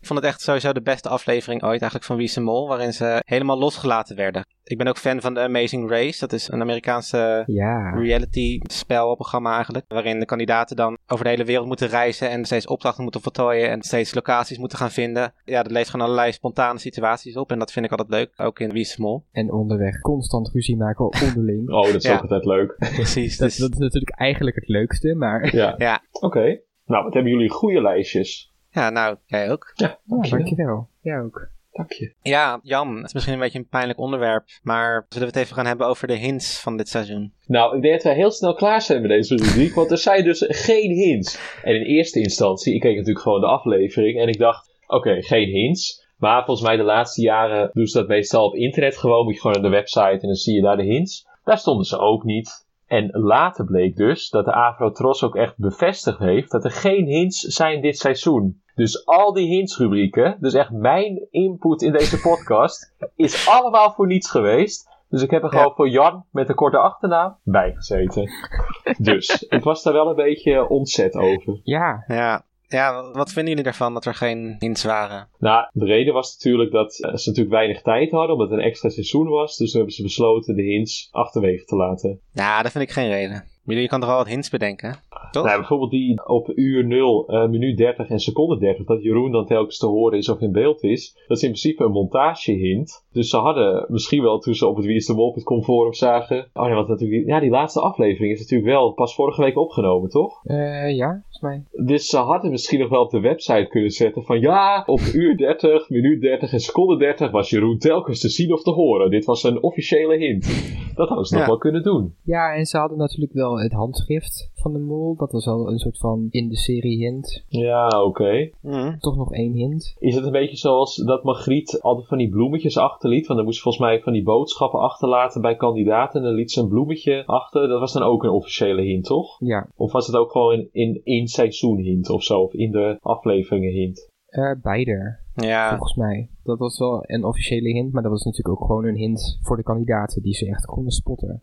maar jongens, dat hint zoeken, dat is toch gewoon een integraal onderdeel van de Wie Mol experience. En dan zijn er nu gewoon geen hints. Ik bedoel, wat, wat moeten we nou volgend seizoen gaan doen? Moeten we dan allemaal maar geen hints meer gaan zoeken? Dan zijn ze er weer. Denk je? Ja, toch? Ja. Nee, ik, ik vind het toch een gemis. Ik bedoel, ook al ben ik zelf niet echt van de hints. Ik neem ze nooit zo heel serieus, maar toch. Ja, en ik, ik hoorde ook wel mensen zeggen die dan zeiden van ja, ze hadden eigenlijk aan het begin van het seizoen moeten zeggen: oké, er zijn geen hints. Ja, Dus ga er niet naar op zoek. Maar die hints die zorgen ook heel, voor heel veel soort van media-aandacht en bekendheid over het programma. Omdat dan iemand denkt een hint gevonden te hebben, dus dan is die de mol. En dan heb je daar allemaal weer artikelen over, bla bla bla. Dus die hints die genereren wel heel veel aandacht. Dus ik snap wel dat ze dat niet van tevoren gezegd hebben. ja. Maar het is ook een beetje, ja, het is wel een beetje lame. Ze hadden misschien wel één of twee hints erin moeten doen. Maar ik snap ook wel dat ze gewoon weinig tijd hadden en misschien weinig budget. Ja, geen idee. Ik snap het niet. Maar... Ja, ja, ik ben het wel met je eens hoor, maar ja, ik zou er niet meteen met eh, brandende fakkels eh, naar de Afrotros eh, of IDTV gaan lopen en dan de Nee. tante vandaan in de fik te steken of zo. Nou, was ik net van plan. Tot zover dan de hints. Zullen we nog even de kandidaten bespreken? Ja, ja, is goed. is goed. Ik weet niet of jullie daar ook een mening over hebben. Nee, ik ben best wel positief over alle kandidaten eigenlijk. Zullen we ze gewoon even aflopen in volgorde van eh, dat ze afgevallen zijn? Ja, is goed. Sure. Laten we beginnen met Tina. Wat vonden jullie van Tina? Ja, ik, eh, ik ben verliefd. Vanwege de intro, vanwege de leader. Dat ze zo eh winkt naar je. Ja, dat sowieso al. En ook hoe ze er nu weer bij zat met die drol om haar nek. Oh ja, ja. Dat hadden ze allemaal nu. Ja, vorig seizoen was ze dan met al die ringen om haar arm. I love her. Ik vond dat ze eigenlijk allemaal er wel goed uitzagen, goed gekleed. Ja, ook eh Becky. Ja, die was ook heel mooi. Die zag er ook echt goed uit. Want meestal heb je inderdaad wel een aantal modeflaters ertussen zitten bij de ontknoping. Maar nu was het eigenlijk niet zo. En bij Tigo, Tigo heeft een beetje een nieuwe look. Tigo deed meteen, meteen aan Jack Sparrow denken van eh, Pirates of the Caribbean. Ja, echt wel een beetje die mascara en het haar zo. Ja, Ja. Ja, Bij wie zou jullie aan tafel willen aanschuiven? Dat was wel iets wat ik me afvroeg. van de kandidaten bedoel je? Ja, van de kandidaten die daar zaten. Tina en Natja zaten bij elkaar. Horus en Ellie. Patrick en Ron, Peggy en Tigo. Ja, en dan Jeroen en Nicky. We wisten eigenlijk al dat Tigo dus de verliezer was. Oh ja. Want ze zaten eigenlijk steeds gegroepeerd met hoe ze afgevallen waren. Peggy zat dus alleen. En toen ze met z'n drieën aankwamen, ging Tigo. Ik weet niet of dat gewoon dat op het moment koos of dat het echt zo geregisseerd was. Toen ging Tigo naast Peggy zitten. Dus dan wisten was het wel een beetje van ja, hij is dus waarschijnlijk de verliezer. Oké, nou in ieder geval, maar ik zou bij Tina en eh, Natja aanschuiven, toch wel, denk ik. Oké. ja, ik zou het ook wel echt hilarisch vinden om bij Natja te zitten met haar eh, Ja. opmerkingen. Bij Natja. Ja, Vinden jullie Natja heel leuk? ja, Ik dacht dat alleen Tigo haar leuk vond. nee. Nee, Dennis die heeft ook smaak. Ik dacht echt door de, Ja. door de haatcampagne vandaan dat wij allemaal Natja niet zo leuk vonden. Nou, ik vond er dit seizoen wel een beetje tegenvallen. Nee, ik niet. Ik vond haar eigenlijk leuk nu bij de ontknoping, terwijl ze eigenlijk bijna niks zei. Maar dat was ook logisch omdat ze natuurlijk niet echt mee had gedaan. Ik vond haar leuker nu dan in aflevering 1 en 2. Nee, ik niet. Ik vond haar wel gewoon nog leuk met haar acties van achteruit lopen en de, de, de, de spiegel in de auto niet doorhebben dat dat geheimschrift was voor haar. En ja, nee, ik, ik, ik vond haar nog steeds wel leuk. En dan ook gewoon min geld in die kist stoppen for no reason. Ja. Met van, ik heb geld voor de pot. Oké. Nou, ik zou bij eh, Patrick en Ron gaan aanschuiven, denk ik. Ron omdat hij gewoon hilarisch is. En Patrick omdat ik gewoon echt, ik vind, vond echt een topkandidaat. Patrick, dat is jouw spirit-kandidaat, toch? Ja, want ik had natuurlijk even nu een hele evaluatie over elke kandidaat gegeven. En Patrick, ik had dan opgeschreven, ja, het was misschien een beetje arrogant, maar Patrick is een topkandidaat, fanatiek, onhandig, grappig en sociaal. Ik identificeer me het meeste met hem. Terwijl, dit zijn best wel positieve eigenschappen, behalve die onhandig dan. Maar ik heb gewoon, hoe- ja, nu ook bij aflevering 8, hoe Patrick vertelde, gewoon hoe hij in het spel stond, ik dacht van, zo, zo ben ik in principe ook. En ook gewoon dat je dan wel fanatiek bent, maar dan gaat toch de opdracht fout, omdat er dan iets mislukt, wat je niet goed door hebt. Ja, dat herken ik ook bij mezelf. En dat je dan tunnelvisie hebt op iemand, en dat je gewoon ziet dat de mol allemaal dingen doet, maar dat je dan toch denkt van, nee, die is de mol niet, ik ga gewoon vol op die persoon. Ja. Dus ja, ik kan me het meeste met hem identificeren. Maar ja, dit seizoen niet echt tunnelvisie, toch? Of wel? Ik niet. Nee, toch? Nou, redelijk op Tycho wel hoor, denk ik. Oké, maar je was er wel van afgestapt. Eh, ja, Toen ook weer teruggegaan. Ja, omdat ik hem toen juist niet zo verdacht meer vond. Ik koos hem eigenlijk gewoon uit omdat hij echt een mollenhoofd had. En het leek me gewoon leuk als hij de mol was. Maar toen na een paar afleveringen dacht ik, ja, hij is er toch niet. Dus toen ging ik op Peggy, volgens mij. Maar, ja, ik zit nu eigenlijk de competitie al helemaal te spoilen, volgens mij. Maar eh, toen, ja, Peggy was het ook niet. Dus toen ging ik weer terug naar Tycho, omdat hij gewoon echt de mol is. Vind ik nog steeds. Ja. Dus ja, redelijk tunnelvisie, denk ik. Ja, en nog de leuke throwback van Patrick. Ja, maar je doet er niets mee. Wat? Eh, De throwback van Patrick. In zijn originele seizoen zei hij ook van... oh. Dat dan Dennis Liefde Molde van... Ja, maar je doet er niets mee. Ja. Oh ja, ja, dat weet ik nog, ja. En nu deed hij het weer. Ja, dus hij is 12 jaar ouder, maar dat zit er nog steeds in. Ja. Dus Tina, nou ja, ik vond haar een beetje de clown van de groep. En jammer dat ze eh, als eerste is afgevallen. Ik denk dat het voor jullie ook wel geldt, toch? Ja. Ja, zeker. Ik wil dat ze volgend seizoen gewoon weer meedoet. Wie weet. nou, wat vonden jullie van Natja? Leuk dus? Ja. Tijdens het seizoen vond ik haar wat minder. Maar volgens mij kijkt ze ook heel kritisch naar zichzelf. Dat liet ze in die eh, officiële podcast ook merken. Nu ook weer een beetje. Dat zei ze ook letterlijk van... Ja. Dat ze het wel fijn vond dat ze er niet meer in zat. Want dan hoeft ze niet meer kritisch naar zichzelf te kijken. En dat vind ik ook weer een beetje zielig voor haar. Dat ze dat dan zo voelt. Dat is ook wel sneu. Dat vind ik eigenlijk ook niet zo leuk dat we, of we, nou ja, ik dan, want eh, jullie zijn helemaal positief over Natja. Maar Ja, dat komt allemaal door mensen als jij. Die er... ja, dat ik er zo zit af te kraken. Maar dat vind ik wel sneu eigenlijk. Als ze gewoon eh, een beetje onzeker was. Dat ze misschien een beetje verlegen was. Ja. Ah, die voel ik me ook die voel ik me slechter over. Sorry Natja, als je dit luistert. Ja, we houden van je hoor. Ik had dus wel het idee dat ze gewoon nog een beetje op gang moest komen dit seizoen. Maar Ja. ik vond haar niet per se niet leuk dit seizoen. In de twee afleveringen waar ze wel in zat. Ja, maar ik denk wel dat ze het meest vergeetbaar is van dit seizoen. Ja, maar daar heeft ze natuurlijk ook wel competitie mee. Met echt wel goede andere kandidaten die wel allemaal aan het shinen waren. Precies. Goed, wat vonden jullie van Horace? Ja, die heeft ook gewoon zijn leuke momenten wel gehad. En even wel gewoon echt leuk in het spel. Maar ja, het was op zich ook... Ik vond, hem niet de, leukste van de groep, maar... Dat had ik ook wel inderdaad. Hij is wel een leuke kandidaat, maar ik vond hem in vergelijking met een aantal anderen dit seizoen, eh, vond ik hem dan wat minder interessant. Ja, ik vind hem dus uh, al zo'n potentiële finalist. Dat vond ik ook in 2011. Toen dacht ik ook van, oh Horace, die komt echt ver in het spel. En dat dacht ik nu eigenlijk weer. Maar hij is weer vroeg afgevallen. En op zich, ik vond hem wel heel leuk. Omdat hij, het was niet per se dat hij super hilarisch was of zo. Maar hij bracht wel wat onrust in de groep. En dat hij dan het geld wat hij bij die bakjes had gepakt, opeens in aflevering 3 of zo pas ging geven. En Ik vond wel het moment geniaal toen met het zogenaamde bondje tussen Ron en Tigo. dat hij nu zo zei van, ja jongens, ik zit hier al drie uur. precies. Dat vond ik wel jammer dat hij dus er wel snel uit was. Ja, Ja, en hij heeft, hij heeft wel echt zo'n mysterieuze vibe. Ja. Dat je wel echt altijd nog een beetje in je achterhoofd houdt van... Ja, hij zou de mol toch wel kunnen zijn. ja ik had het na, eigenlijk na aflevering 1 al wel een beetje, na aflevering 2 of zo, had ik wel zoiets van, nee, Horus is het niet. En vooral toen met dat geld dat hij dan pakte en later gaf, dat vond ik niet echt mols. Nee, oké, maar ik vond het wel leuk. Ja. Maar als ik zo kijk naar dus de overige kandidaten die er toen later uitgingen, dan had ik wel het liefste Horace er dan als derde afvaller en dan dat de rest dan inderdaad doorging. Behalve Jeroen dan, maar goed, hij was de mol, dus die valt niet af. Die kon er niet uit. Nee. Nou, wat vonden jullie van Ellie? Geweldig. Ja, hè?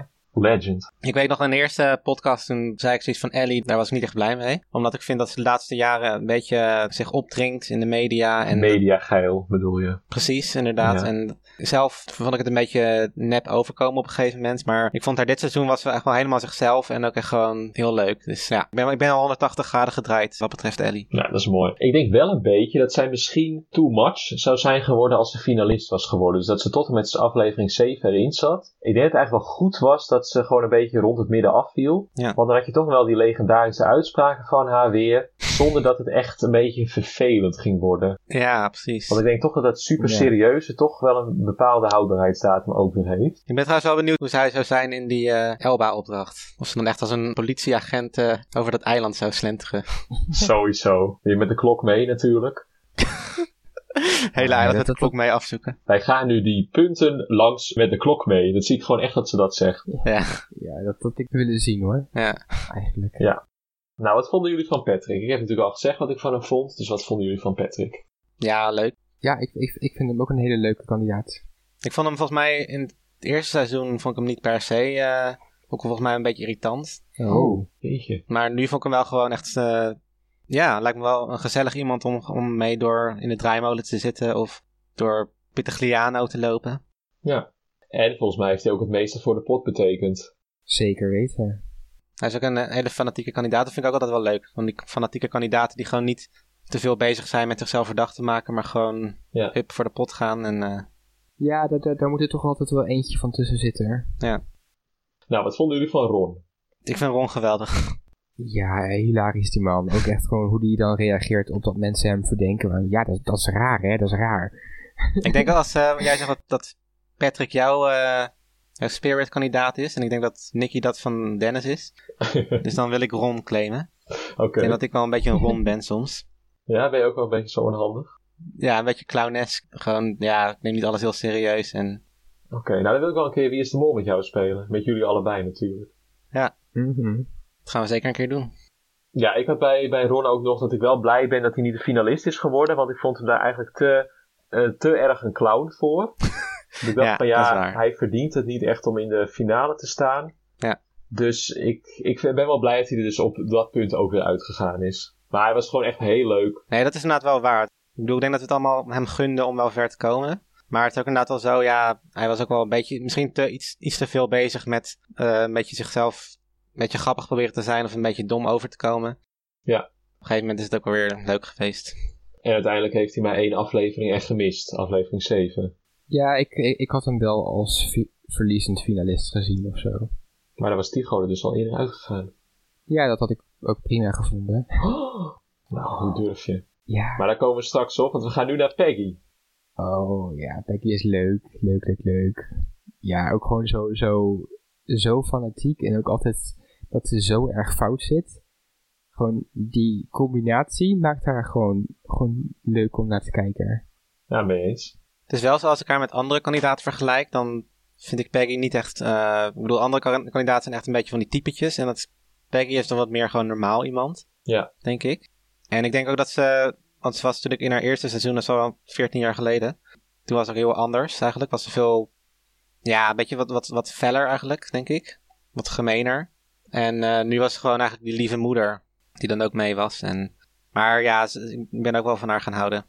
Ja, en ik, ik, ik vond dat ze nog steeds wel gewoon een beetje van die felle mo- momentjes had. En wel eh, toen ze aan het rondri- rondrijden waren in die auto, dat ze echt heel, heel, heel erg ongeduldig was. En Ja, ja, nee, ze, ze heeft echt toch wel die, die momentjes gehad volgens mij. Ja, volgens mij is het ook gewoon inderdaad, ze is niet echt een typetje. Dus volgens mij is het ook gewoon goed voor de balans van de groep. Ja. Dat er gewoon ook zo iemand bij zat. En ik vind volgens mij is ze echt gewoon een hele leuke vrouw. En ik vond, ik vond haar altijd heel leuk gekleed of zo. Ik vond het eh, met die hoed en die sjaal. Ja, ze was ook wel een beetje... eh, ja, ze had inderdaad ook een bepaalde stijl. Vond ik ook wel leuk. Maar dat geldt eigenlijk wel voor alle kandidaten wel. Ja, want Tigo die had wel eh, diverse dingen aan volgens mij. Inderdaad, het trainingspak in de finale. Ja, die had inderdaad elke keer iets anders eh, uit de kast gehaald. Patrick die zag er af en toe een beetje vaag uit, vond ik in, het seizoen- in, de, in, de, in de aflevering. Met dat mutsje en... Ja, een beetje zo, zo als een verward persoon. Ja. nou ja. Maar ik vond hem in aflevering 8 er weer heel goed uitzien. Zat zijn haar ook goed en zo. Ik denk als ik naar de kapper ga, dan neem ik gewoon een foto van Patrick mee en dan zeg ik, eh, mag mijn haar zo. nou, ik vond het er echt wel goed uitzien.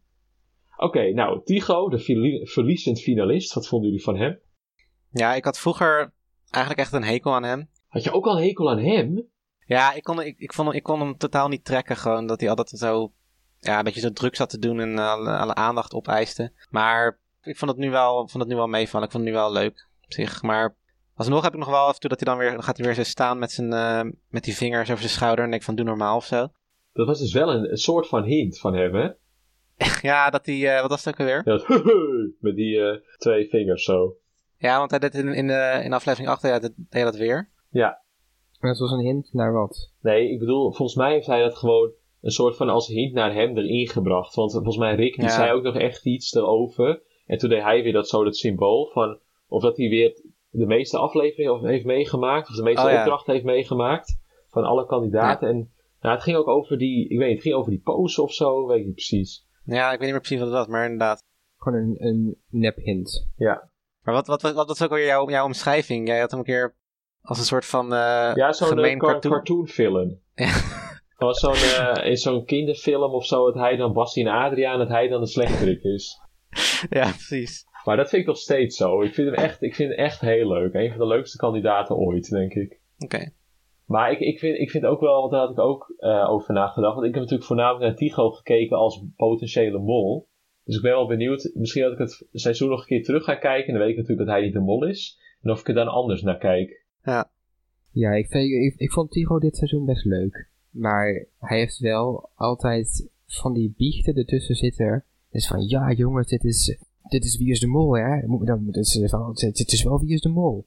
En Echt gewoon, ja, er zit vrij weinig inhoud in. En het is heel erg over de top. Ja, ik vind op zich zijn biechten dan juist wel heel leuk. Maar dat vond ik dus weer heel geacteerd overkomen, die Ja. biechten. Maar ik dacht dus dat hij de mol was. Dus dan snapte ik het van, oké, dit is geacteerd, want je bent de mol. Maar misschien als ik er inderdaad nu als gewoon als kandidaat naar kijk, dat ik dan denk van, oh, doe even, doe even rustig. Ja, maar hij is wel iemand die dat wel enthousiast eh, overbrengt. Ja, hij is wel enthousiast. Dus, eh... eh, Oh, sorry. Ja. dan hebben we natuurlijk nog Nikki Tutorials, Nikki de Jager. Wat vonden jullie van haar? Ja, best, beste kandidaat dit seizoen. Ja? Ik wil haar, ik wil haar gewoon voor altijd in mijn, in mijn huis hebben. Gewoon, ik, wil, ik, wil, ik wil haar gewoon hebben. Nou, volgens mij heeft ze al een vriend. Dus ik Ah. weet niet of dat echt een mogelijkheid is. Maar je kunt het altijd proberen. Of eh, slide in haar DM's, zou ik zeggen. Nee, ik vind haar, ik vind haar geniaal. Geef het een kans. Ja. Ja, ze is echt heel leuk. Ze, ze heeft toch ook wel gewoon, als je in elke aflevering Nicky hebt, dan kan, kan zij gewoon in haar eentje, kan ze die hele aflevering al gewoon leuk maken. En ik heb haar onderschat, want ik heb volgens mij een keer gezegd iets van eh, dat ik niet, niet dacht dat zij eh toen in staat is om te winnen. Ja, hij zei echt, wat een domme kans is dit en zo. Ja, dat je en allemaal dat heb ik helemaal terug. Dus ik zat er helemaal naast. Ik heb haar helemaal onderschat. Dus eh, nee, ik, vond, ik vind, zij is echt een held gewoon. En ik, vind het ook, ik vond het ook heel mooi dat zij eh, dat geld meteen naar het goede doel stuurde. Dat vond ik echt heel mooi. Ja, want op zich voor haar is het natuurlijk ook gewoon zakgeld. Ja, als, ze- als ze nu maar, toch. Ja, maar het is ook wel mooi dat ze er gewoon op zo'n rot manier uitging in 2019. En dat ze nu heeft kunnen winnen. Ja, cirkeltjes rond. Nou, dat was de ene laatste, of het was eigenlijk de laatste kandidaat. Uh, blijft natuurlijk, ja, dan, nou, eh, eindigen we bij de mol. Wat vonden jullie van Jeroen als mol? Nou, we hebben het natuurlijk al best wel besproken, maar gewoon in een paar volzinnen. Wat vonden jullie van Jeroen? Eh, ja, ik vond dus zeg maar, ik had dus ook gewoon gestreept hoeveel goede molacties ik vond dat hij had. Nou, van de 18 opdrachten eh, vond ik dat hij 7 echt goed heeft eh, gesaboteerd. Dan moet je er wel ook bij denken dat er sowieso dan drie opdrachten zijn waarbij hij niet echt kon saboteren. En een normaal seizoen in Wie Mol heeft wel iets van 25 tot 27 opdrachten. Dus hij heeft ook wat minder kansen gehad om te mollen. Ja. Dus, maar ja, ik, ik zou hem dus dan ja, ongeveer in het midden en dan te- tegen de lage kant midden, zeg maar, zetten qua, qua mollen. En ik vond hem op zich als mol, vond ik hem wel, hij, hij heeft het wel leuk gedaan. Hij heeft wel eh, van die risky opmerkingen gemaakt. hij heeft het wel, wel Ja. gespeeld. Ja. Dus, eh, dus ja, ik, ik, ik vond hem wel leuk als mol. Ja, ik ehm, was aanvankelijk al wat kritisch. Dat ik dacht van, nou, wat, wat heeft hij dan gedaan qua molactie? Want eigenlijk had ik hem dus afgestrepen omdat, omdat ik dacht van, nou, als hij de mol is, dan zou hij geen goede mol zijn. En dat, daar wil ik wel een beetje op terugkomen. Want ik denk dat van de molacties die ik heb gezien eh, in die laatste aflevering, vond ik best wel wat gewaagde molacties ertussen zitten. En gewoon eh, best wel geslaagde molacties ook. Ik denk, hij heeft wel eigenlijk heel veel mensen voor de gek gehouden. Ik denk dat heel veel mensen hem hebben onderschat. Eh, dat ze gewoon dachten van, nou, hij, hij, hij kan dat niet of hij komt heel kandidaats over. En dat, dat ze misschien zijn acteertalent daarin ook een beetje hebben onderschat. Er was ook een moment in een radioshow dat hij eh, per ongeluk iets zei, waardoor het dan leek alsof hij ging afvallen. En dat, ja, misschien heeft hij dat gewoon bewust zo gedaan om, om het als een, ver- een verspreking te laten lijken, terwijl het misschien helemaal niet zo bedoeld was, of niet zo was. Heeft hij inderdaad gedaan. Dus ja, ik denk dat, dat heel veel mensen hem wel hebben onderschat en dat hij het gewoon best wel goed gespeeld heeft. Dus ja, ik, ik was wel eh, positief eh, over hem toen ik die uitzending zag. Nou, eh, ik sluit me bij jullie aan. Oké, gezellig. maar wat vonden jullie qua- van hem qua persoon? Want Ja, saai. dat was dus eigenlijk de reden dat ik hem ook verdacht. Omdat hij gewoon qua persoon wat, nou ja, wat saaier is misschien dan die andere. Minder opvalt. En daardoor dacht ik juist van, nou, dan zou hij misschien wel de mol kunnen zijn. Omdat hij gewoon qua casting een beetje... eh, Ik, ik zeg nou wel saai, maar eigenlijk is hij niet echt saai. Want als je gewoon nee, hoort, hij zegt wel van over zichzelf, zegt hij dat wel, dat hij gewoon gezellig is en sociaal en een eitje bakt voor de mensen. Dus waarschijnlijk als je gewoon met hem spreekt, dan is hij waarschijnlijk helemaal niet saai. nee. Dus misschien is dat niet helemaal het juiste woord, maar ik vond het gewoon niet echt heel memorabel of zo. Hij is wel wat minder opvallend in zo'n, vooral zo'n groep. Ja, Oké. Nou, zullen we dan maar naar de competitie? Want ik ben wel benieuwd. eh, Ja, ja, we gaan naar de, de uitslag van de competitie. nou, spannend. spannend! Ja, ik ben echt benieuwd. Ik denk niet dat ik gewonnen heb. Qua afvallers hebben wij... eh nou ja, Tigo heeft twee keer goed gezeten. Oké. Dat was met Ron en dus met Tigo als verliezende finalist. Nou ja. En de rest van ons heeft, eh, heeft drie, drie keer goed gezeten. Oh. Oké. Jan eh, nog een extra keer met, eh, met Natja. Oh ja! En ik nog, een, eh, ik nog een extra keer met Peggy. En Daan ook, ook met, eh, met Peggy. Nou, ik blijf erbij dat Ellie zou afvallen toen ik dat had voorspeld. Maar dat ze haar hebben gered door zo'n stoeltje neer te zetten. Oh ja. Ja, Allemaal mijn, mijn eh, competitie te saboteren. Helaas, helaas. Maar goed, ga door. bij de winnaar hebben jullie beiden maar één keer goed gehad. En dat was de laatste keer. Oké. Ik heb het twee keer goed gehad en Daan heeft het drie keer goed Hmm. gehad. Jeetje. Oh jee. En de mol, die hebben wij maar één keer in totaal goed gehad. En dat was Tigo in aflevering 1. En eh, daarom wil ik toch wel Tigo uitroepen tot winnaar van deze competitie. Yes. Ja. Omdat hij toch in aflevering 1 de juiste mol heeft aangeduid. Ook al is hij daar toen weer helemaal van afgeweken. Er is een detour gemaakt, maar eh, Maar hij was wel de enige persoon in deze competitie die ooit de juiste mol heeft benoemd. yay. Dus gefeliciteerd Tiro. Dankjewel. En dan hebben wij nog een speciale verrassing voor jou. Namelijk een opname van jouw eh, mol uit jouw favoriete seizoen, Suzanne Visser. Nee. Die heeft wat ingesproken. Oh, wauw. Oké. nou, eigenlijk niet. Oh, jammer. Sorry. Ja, nee, dit, dit was dus eh, de grote competitie. Nou, ik heb nog, dat leek me wel leuk, een geschiedenislesje voor de luisteraars die nu echt helemaal tot dit punt zijn aanbeland. Een geschiedenislesje over totale tunnelpaniek. Hoe het opgestart is en alles. Een beetje wat inside information. Ja. Maar, en daar heb ik ook nog een dankwoord op het eind. Zal ik het in één keer helemaal doen? Ga maar los. Ga maar los. En ik zal ervoor zorgen dat ik niet in één keer een heel betoog hou. Dat jullie er niet tussen kunnen komen. Ik probeer het rustig te vertellen. Dat als jullie denken dat iets niet klopt.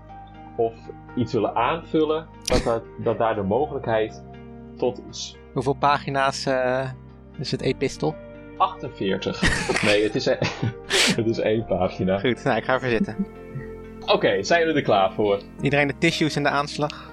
Ja, ik hoop dat ik het, ik hoop dat ik het red. Het Ja. wordt erg emotioneel. Oké, laten we beginnen. Op 28 juli werd door Dennis de Discord-groep Moltalk Bitches aangemaakt, waarin we met elkaar gingen brainstormen over een project met betrekking tot het jubileumseizoen van Wie is de Mol. Het kon van alles worden, maar we wilden ons wel enigszins onderscheiden van wat er al op de markt is. Al vrij snel kwam het idee om video's van maximaal 15 minuten voor YouTube te maken over de aflevering waarin ieder zijn eigen rubriekje zou hebben. In eerste instantie bestond het team uit Daan, Tigo, Dennis en Jolanda. En zoals jullie misschien weten, Jolanda is de queen van de Wie de Mol Discord server. eh, die vorige week ook een audiofragment heeft ingestuurd met haar eh, verdenkingen. En die onze podcast ook op de voet volgt. Iets later op die 28 juli ben ik gevraagd om mee te doen aan het project. Nou, natuurlijk, jullie kennen mij wel. Ik gilde het meteen uit van enthousiasme en joinde zonder twijfel. Eh, naast de andere ideeën die al op tafel lagen, opperde Daan om een podcast te beginnen en daar stemde ik meteen mee in. Ik raakte namelijk al volledig in paniek bij het idee van een wekelijkse YouTube-video, omdat het zoveel werk zou zijn, want we wilden natuurlijk wel iets van hoge kwaliteit afleveren. Eh, en als we het visuele gedeelte achterwege zouden kunnen laten, dan zou het ons zeker wat tijd besparen. Dat was dan mijn idee. Nou, podcast is ook al veel werk in ieder geval. Ja, achteraf gezien is een podcast ook wel veel werk, Ja. eh, maar daar kom ik later op. En daarnaast zijn podcasts vandaag de dag ook best wel populair, dus dat was misschien ook wel een, goede, een goed idee van ons. En zelf wilden we de podcast luchtig houden en onszelf ook niet te serieus nemen. En volgens mij is dat ook wel aardig gelukt, denk ik. Dat, dat is denk ik heel erg goed gelukt. Ja. Dat is heel erg goed gelukt en daar kunnen we ons ook een beetje achter verschuilen. Van ja, het is heel luchtig bedoeld, dus als er iets niet helemaal lekker loopt, dan kunnen we gewoon zeggen ja, het is luchtig. Ja, precies. Ja. Nou, dan was natuurlijk nog het volgende punt, was wat wordt de naam van de podcast? Dus we hebben allerlei suggesties gedaan, volgens mij hebben we daar toen ook over gebeld. Of op Discord in ieder geval over gepraat. Er waren een aantal dingen, of een aantal namen die dus de revue hebben gepasseerd, zoals slecht gecast. Ja. eh, de waarheid liegen. Corona is een hoax. en de kwartet. Nu even terugkomen op dat corona is een hoax. Dat denken wij niet. Niet dat wij meteen nu gecanceld worden en van Spotify en Soundcloud en Apple Podcast worden, worden verwijderd. Maar dat was wel een van de suggesties. Maar uiteindelijk zijn we dus voor totale tunnelpaniek gegaan. En ik wil daar toch even ongegeneerde credits voor nemen. dat dat helemaal uit mijn brein komt, die naam. Ja. Ja. Hoewel slecht gecast was natuurlijk ook wel een hele goede naam. Slecht gecast was ook een echt... eh, had jij dat bedacht, Dennis? Ja. Dat was ook echt een, eh, echt een leuke... Dat had Oltje gezegd, toch? Ja, over Jan, toch? Of over... Nou, over het algemeen dat de mol slecht gecast Ja. was. Of had ze het echt over Jan specifiek? Nee, volgens mij was het over Ruben. Dat, dat zou heel snel Oh, ja, dat nee, Ruben de mol was. En dat ze dat heel slecht, slecht gecast vond of zo. Ja, dat, dat was het. Dus ik had het ook inderdaad bedacht. Zo van, oh, dan hebben we zo'n intro tune. En dan, dan dan zegt iemand dan aan, aan het einde van, oh, wat slecht gecast. Ja, dus dat is helaas is dat niet gebeurd. Dus dat had zo mooi kunnen zijn. Maar we zijn voor totale tunnelpaniek gegaan. Ook mooi. Ja, het is misschien een toch iets te, iets te obscure verwijzing naar Wie is de Mol. Maar verder was het wel een hele leuke titel. Ja, zeker. Ik vond het echt een leuke titel. Maar met totale tunnelpaniek hadden we natuurlijk dat, dat schreeuwerige kunnen doen. Van dat we in paniek zijn. Dus Ja. Ja. Ja, dit is ook heel leuk. dat dat ook wel goed heeft uitgepakt. Dat ga ik ook echt, echt missen. We hebben natuurlijk een aantal testopnames gedaan. En uiteindelijk zijn we van start gegaan met de eerste aflevering. Waarin we dus het jubileumseizoen voorbespraken. En dat is zo'n twee maanden geleden nu. En nu zijn we dus beland, aanbeland bij het einde van dit seizoen. Totale tunnelpaniek. Dus dat lijkt me ook een goed moment om jullie even te bedanken. Dus allereerst dank aan Dennis als degene die de leiding omtrent de organisatie op zich genomen heeft. Zo heeft hij elke week vanaf het begin de podcast gemonteerd, wat hem heel veel tijd en moeite heeft gekost. En misschien voor de luisteraar lijkt het alsof je gewoon hier en daar wat knipjes moet zetten. Ehm, en dat is het dan. Maar omdat wij een goed tempo in de podcast wilden, moet je eigenlijk elke seconde luisteren. En zijn er heel veel stiltes uitgehaald of ingekort en zijn heel veel eus eruit gehaald. En dat was voornamelijk bij mij een probleem, omdat ik heel veel eus zeg. Dus die moesten eruit gehaald. En bij Tycho heb je best wel vaak stiltes in een zin. Dus dan moet je echt zo die stiltes er allemaal uitknippen. Ja. En bij Daan leek het alsof je altijd basketbal aan het spelen was. Dus dan, moet je ook, dan hoor je altijd hele rare stuitergeluiden of zo. Dus, en ook pengeluiden en dat soort dingen. Dus dat heeft heel veel tijd en moeite gekost. Eh, dus dit betekent inderdaad dat er zorgvuldig naar elke seconde geluisterd moet worden. En het gesprek ontspoorde ook wel eens. En daar was ik ook wel schuldig aan, denk ik. Dat het opeens een hele andere kant op ging. Dus daar werden ook weer dingen, moesten er dan uitgeknipt worden. Ja, en na ongeveer de helft van het seizoen wilde Dennis ook wel graag hulp met de montage. Of dat heeft, heb je volgens mij niet direct zo gezegd van help mij. Maar ja, wij kwamen er wel een beetje achter. Omdat het gewoon de Omdat je op een gegeven moment begon over, eh, misschien moet ik maar aan, aan heroïne gaan. Ja, precies. Dat je inderdaad een beetje tegen een burn-out aan zat. Met, eh, omdat natuurlijk ook de opnames steeds langer werden. Want in het begin. Ik had toevallig nog even de eerste op, eh, aflevering even gewoon ehm, gekeken hoe lang was die ook alweer. Die was 44 minuten. Ja. En we hebben eigenlijk nu telkens afleveringen van echt ja, bijna anderhalf uur volgens mij. Ja, en toen hadden we materiaal aan ja, eh, 55 minuten. Dat hebben we dus toen nog eh, teruggehaald naar, nou ja, wat was het, 42 minuten ongeveer. En ik weet nog dat we echt eh, een paar afleveringen da- daarna hadden we ook echt gewoon materiaal van eh, ruim twee uur.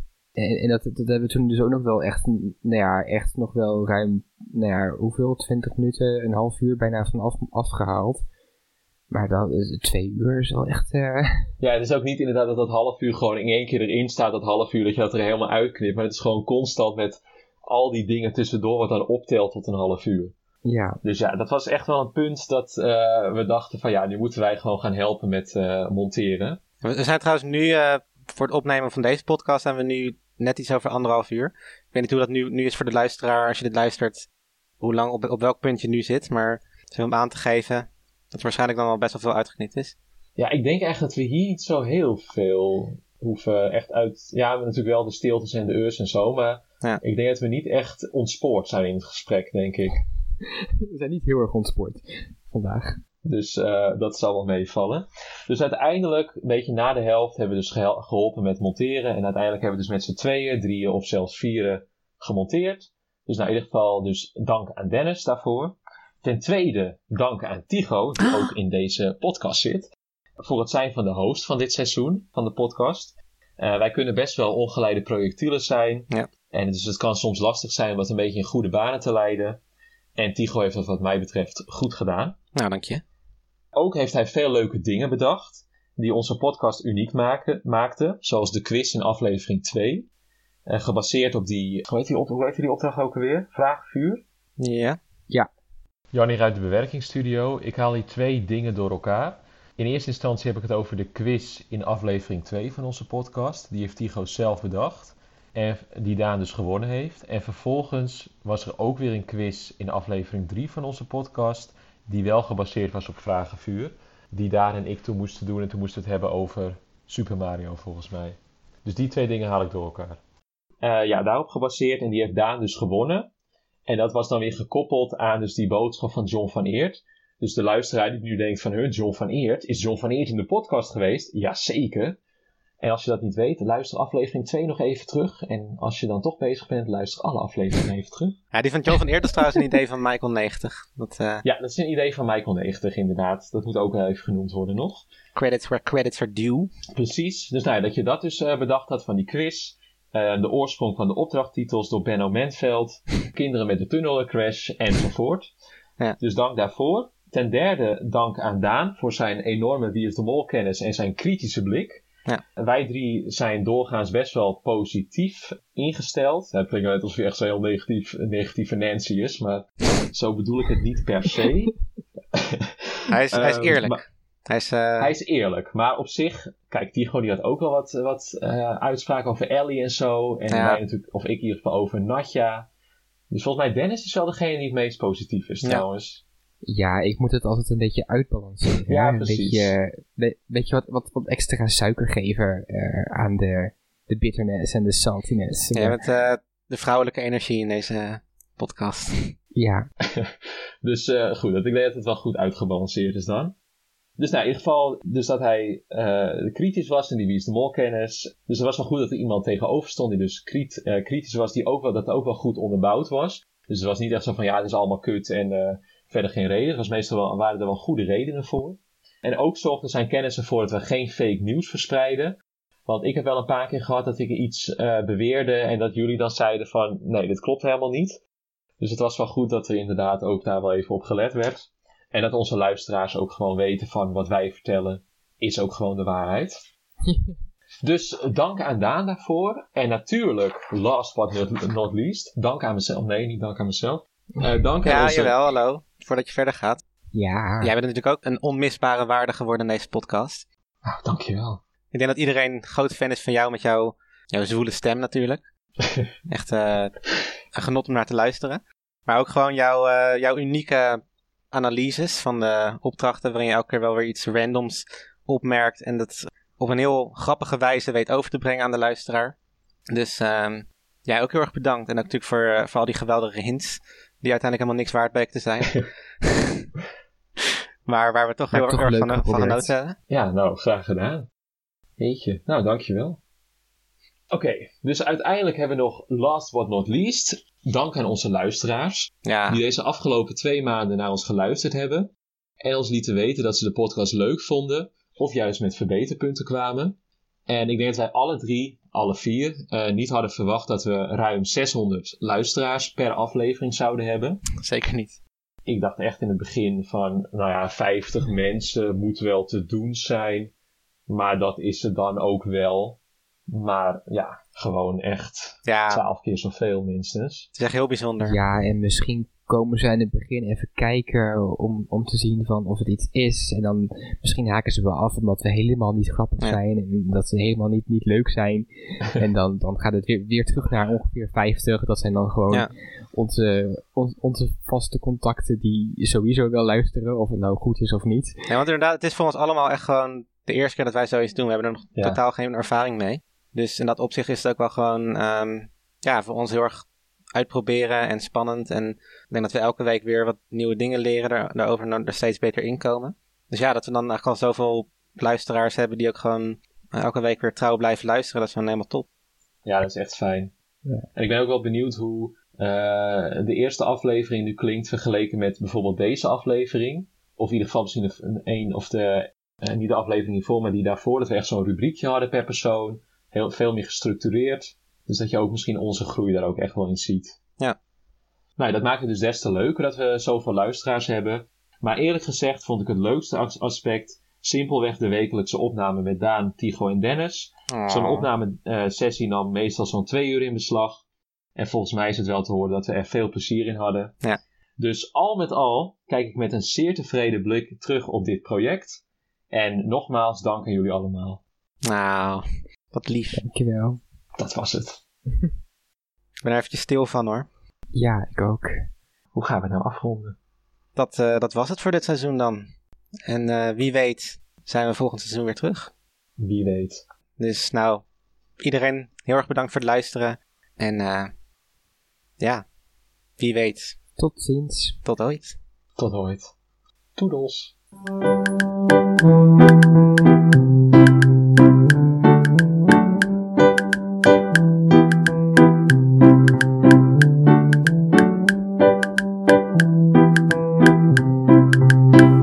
Er was totale tunnelpaniek.